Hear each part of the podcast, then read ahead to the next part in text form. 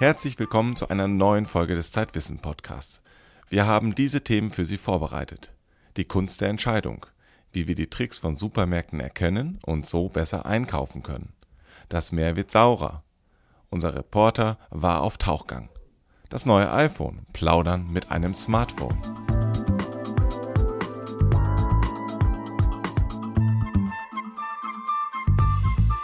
Vielleicht kennen Sie das Ohnmachtsgefühl, im Supermarkt vor der Käsetheke zu stehen.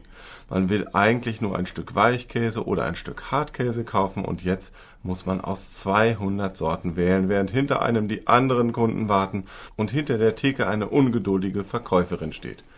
Man könnte ja mal etwas Neues ausprobieren, aber was? Es gibt viele subtile Einflüsse, die unsere Entscheidungen in solchen Situationen steuern.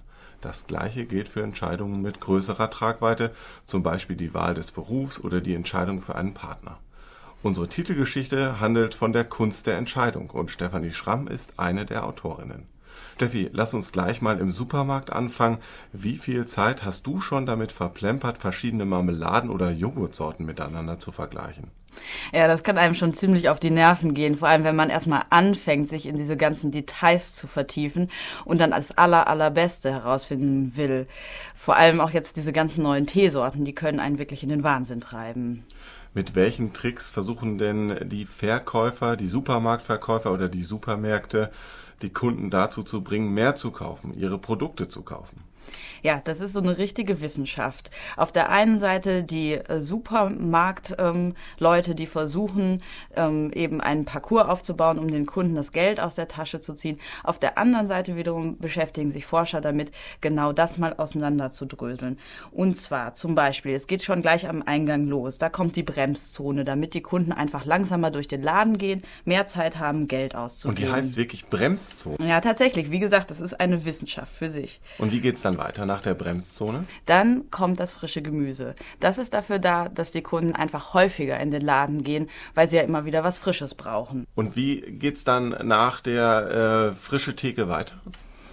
Ja, da haben die auch noch einige Tricks auf Lager. Zum Beispiel werden Produkte, die man nicht ganz so oft braucht, auf Augenhöhe ähm, präsentiert, damit man die, damit man daran denkt, die zu kaufen. Andere, die man dauernd braucht, dafür bückt man sich auch mal oder streckt sich und. Ähm, und was sind das für Produkte, die dann eher unten sind?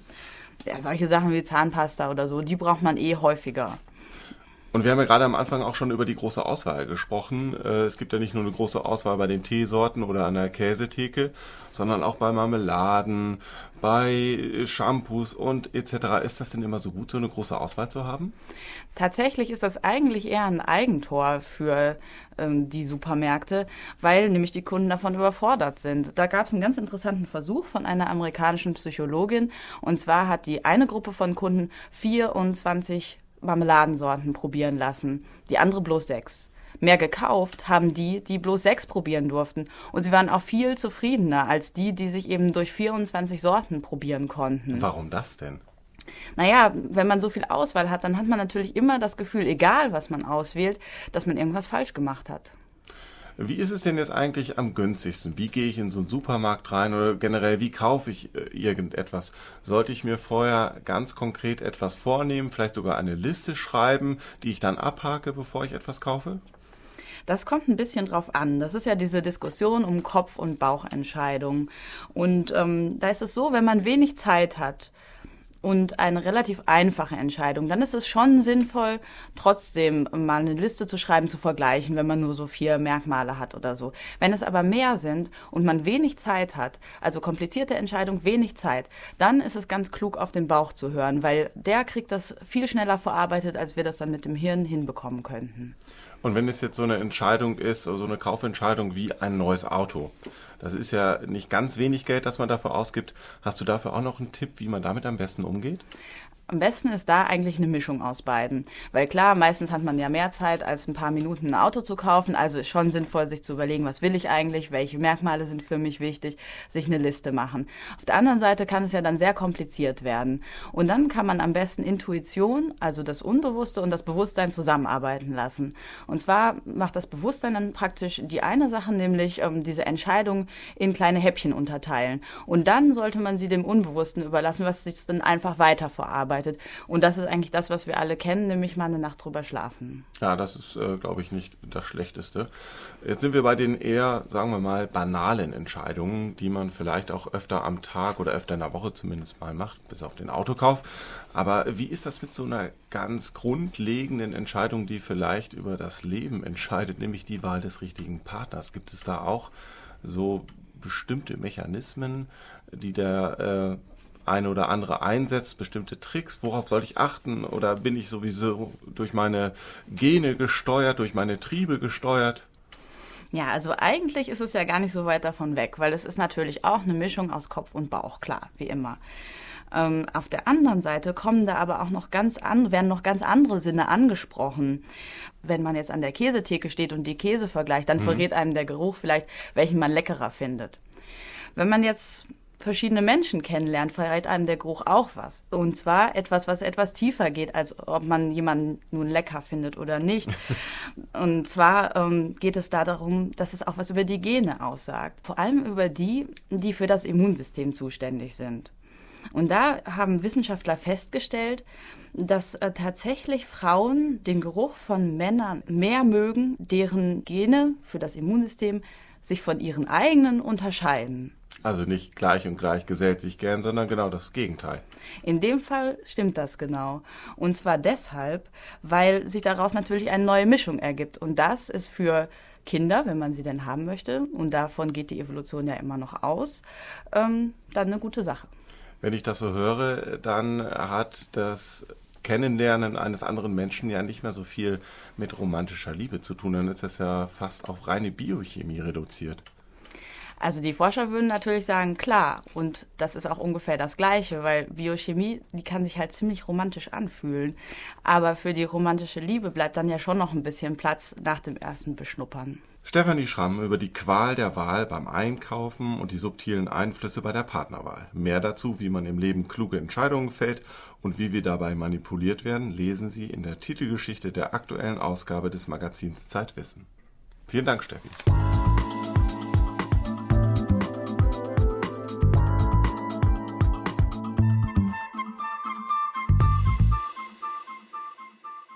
Mein Kollege Max Rauner hat sich vor seiner jüngsten Recherchereise besonders emotional von uns verabschiedet.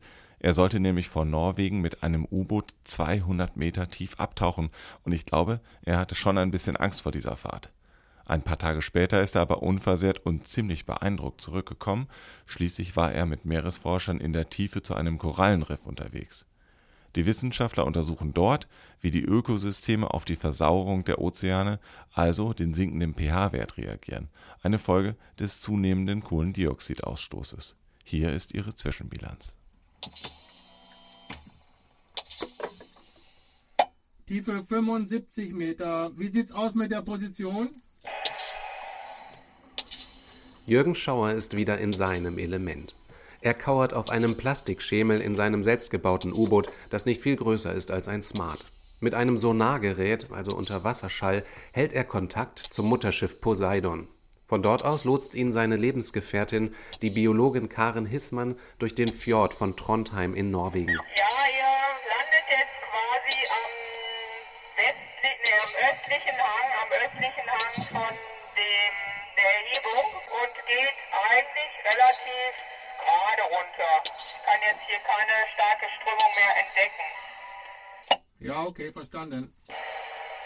Grünlich schimmert das Wasser vor dem Bullauge im Scheinwerferlicht. Plankton rieselt herab wie Pulverschnee. Der Meeresboden ist noch nicht in Sicht, aber von norwegischen Forschern weiß Jürgen Schauer, dass irgendwo da unten ein Korallenriff liegen sollte. Diese Kaltwasserkorallen sind das Ziel der Tauchfahrt. Sie gedeihen bei wenigen Grad Celsius und brauchen zum Leben kein Licht. Kaltwasserkorallen hat man im Atlantik wie im Pazifik entdeckt, vor Norwegen wie vor Afrika. Sie bedecken insgesamt wohl mehr Fläche als die Warmwasserkorallen in tropischen Gewässern, und sie sind ebenso wie diese ein wichtiges Ökosystem für Fische, Garnelen, Muscheln und andere Meeresbewohner. Tiefe 150 Meter 150. Die Expedition vor der Küste Norwegens wird vom Meeresforschungsinstitut IFM Geomar in Kiel organisiert. Die Wissenschaftler wollen herausfinden, wie stark die Kaltwasserkorallen durch den Klimawandel gefährdet sind. Das Problem ist mal wieder das Kohlendioxid, das durch die Verbrennung von Öl, Kohle und Gas in die Atmosphäre gelangt. Dort sorgt es nicht nur für den Treibhauseffekt und die globale Erwärmung, ein Teil des Kohlendioxids löst sich auch im Ozean. Dabei entsteht Kohlensäure und der pH-Wert sinkt. Die Forscher sprechen von der Ozeanversauerung. Seit der Industrialisierung ist der pH-Wert in den oberen Meeresschichten um 30 Prozent gesunken. Für die Korallenriffe in der Tiefsee ist das ein Problem, denn das relativ saure Meerwasser greift das Kalkskelett der abgestorbenen Korallen an. Diese Skelette bilden das Fundament des Riffs. Hier sieht man vor uns Lophelia-Riff mit der dazugehörigen Fauna. Da sind Schwämme, da sind die Muscheln, Akesta-Muscheln, da sind hier die äh, Weichkorallen, die Gorgonien dazwischen. Dieses Riff hier sieht ganz gesund aus. Und hier unten unter dem Riff, in dem Meer, in der Basis, wo die, wo die Korallen abgestorben sind, da tummelt sich, tummeln sich die ganzen Garnelen und Krebse und sicherlich auch noch andere Sachen, die man gar nicht so sieht auf Anhieb mit bloßem Auge. Wunderschön. Das Riff vor Norwegen ist noch nicht durch die Ozeanversauerung gefährdet. Erst in einigen Jahrzehnten wird das Wasser an dieser Stelle sauer genug sein, um die Korallen anzugreifen. Die Forscher wollen auf dieser Expedition allerdings einzelne Korallen mit einem Greifarm des U-Boots pflücken und für ihre Experimente an Bord der Poseidon bringen. Dort werden sie dann von dem Korallenexperten Armin Form in Empfang genommen.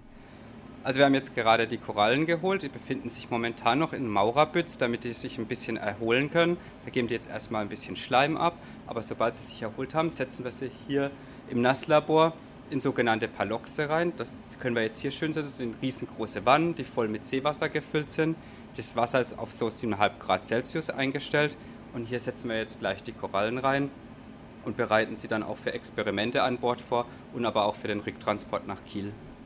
Die große Frage ist, ob sich die kalkbildenden Meeresorganismen, also Muscheln, Garnelen, Korallen, an den sinkenden pH-Wert der Meere anpassen können.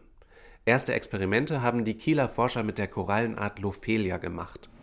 Wir haben in Langzeitstudien gesehen, dass sie relativ, also überraschenderweise sogar relativ robust gegenüber pH-Schwankungen ist. Aber wir wissen halt nicht, wie das in Zukunft aussieht, wenn eben kombinierte Stressfaktoren auftreten. Und eben Klimawandel ist nicht nur saurer pH, sondern da kommen halt wirklich mehrere Faktoren zusammen, wie eben die Erwärmung des Wassers. Aber für Lophelia spielt natürlich auch die Nahrungsverfügbarkeit eine gewisse Rolle. Und ähm, da wird sich in der Zukunft einiges verändern und das wollen wir eben in diesen Experimenten simulieren. Ein Blick zurück in die Erdgeschichte stimmt nicht gerade optimistisch. Vor 250 Millionen Jahren ist die Kohlendioxidkonzentration in der Atmosphäre schon einmal drastisch angestiegen. Damals waren Vulkanausbrüche in Sibirien die Ursache. Die Folgen waren dramatisch. Mehr als 90 Prozent aller Arten im Ozean starben aus.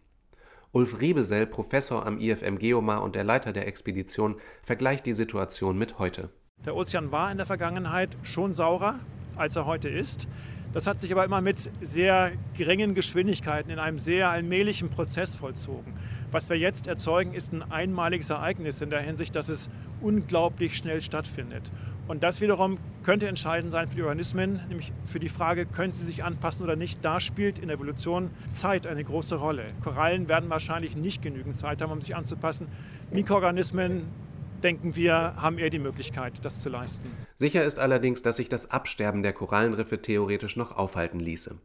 Die Menschheit müsste dafür den Ausstoß an Kohlendioxid schnell und drastisch verringern. Die nächste Gelegenheit, sich darauf zu verständigen, besteht Ende November. Dann beginnen in Südafrika die Verhandlungen für ein neues Klimaabkommen. Die Beteiligten sind bislang eher pessimistisch. Max Rauner über die Auswirkungen der Ozeanversauerung auf unsere Meere. Seine Reportage über die Expedition lesen Sie in der neuen Ausgabe von Zeitwissen.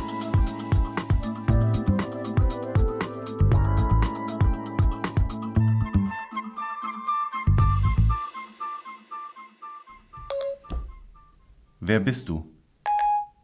Mein Name ist Siri, aber das wusstest du ja schon.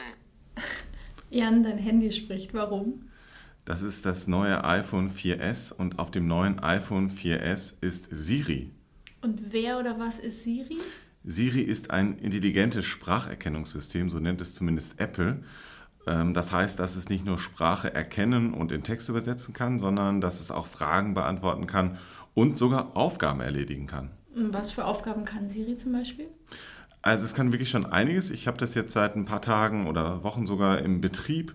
Es kann zum Beispiel Termine erstellen, das mache ich ab und zu mal. Sag Siri dann, äh, mache einen Termin morgen um 11 Uhr mit Claudia. Oder ich kann mit Siri Nachrichten schreiben, also SMS sind es dann. Ich kann aber Siri auch sagen, dass es jemanden anrufen soll. Ähm, Siri kann mich an was erinnern. Siri kann das Wetter ansagen, die Musik abspielen, Wecker stellen, Dinge im Internet suchen. Also es ist schon wirklich relativ viel, was Siri kann, finde ich. Und das war's oder könnt ihr euch auch unterhalten? Wir können uns auch so ein, so ein bisschen zumindest unterhalten. Es gibt so ein paar speziellere Fragen, die man äh, Siri stellen kann und da hat sie dann manchmal auch Antworten drauf. Ich gebe mal so ein paar Beispiele.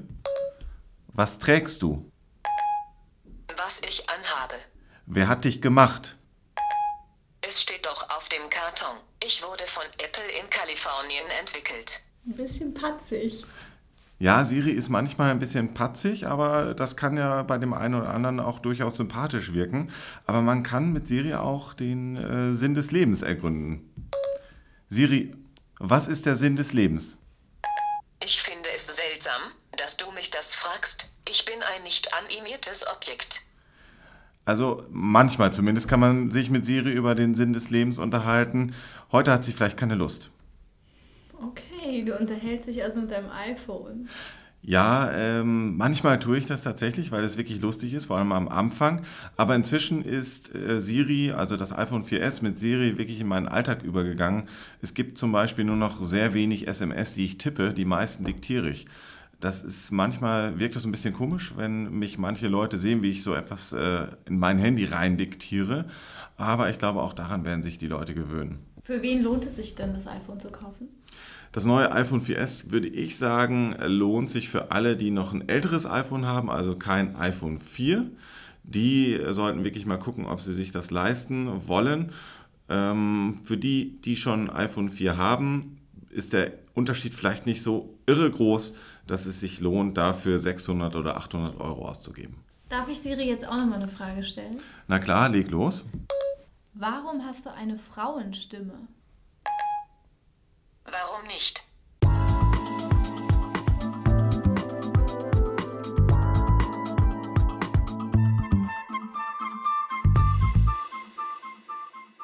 Vielen Dank fürs Zuhören. Wir würden uns freuen, wenn Sie auch bei der nächsten Folge unseres Podcasts dabei wären. Schauen Sie doch bis dahin mal in unsere aktuelle Ausgabe mit dem Titel Die Kunst der Entscheidung, in der wir zeigen, wie man sich am besten entscheidet, wenn man etwa unter Stress gerät oder wenn man Geld investieren möchte oder auch bei der Wahl des richtigen Essens. Bis zum nächsten Mal.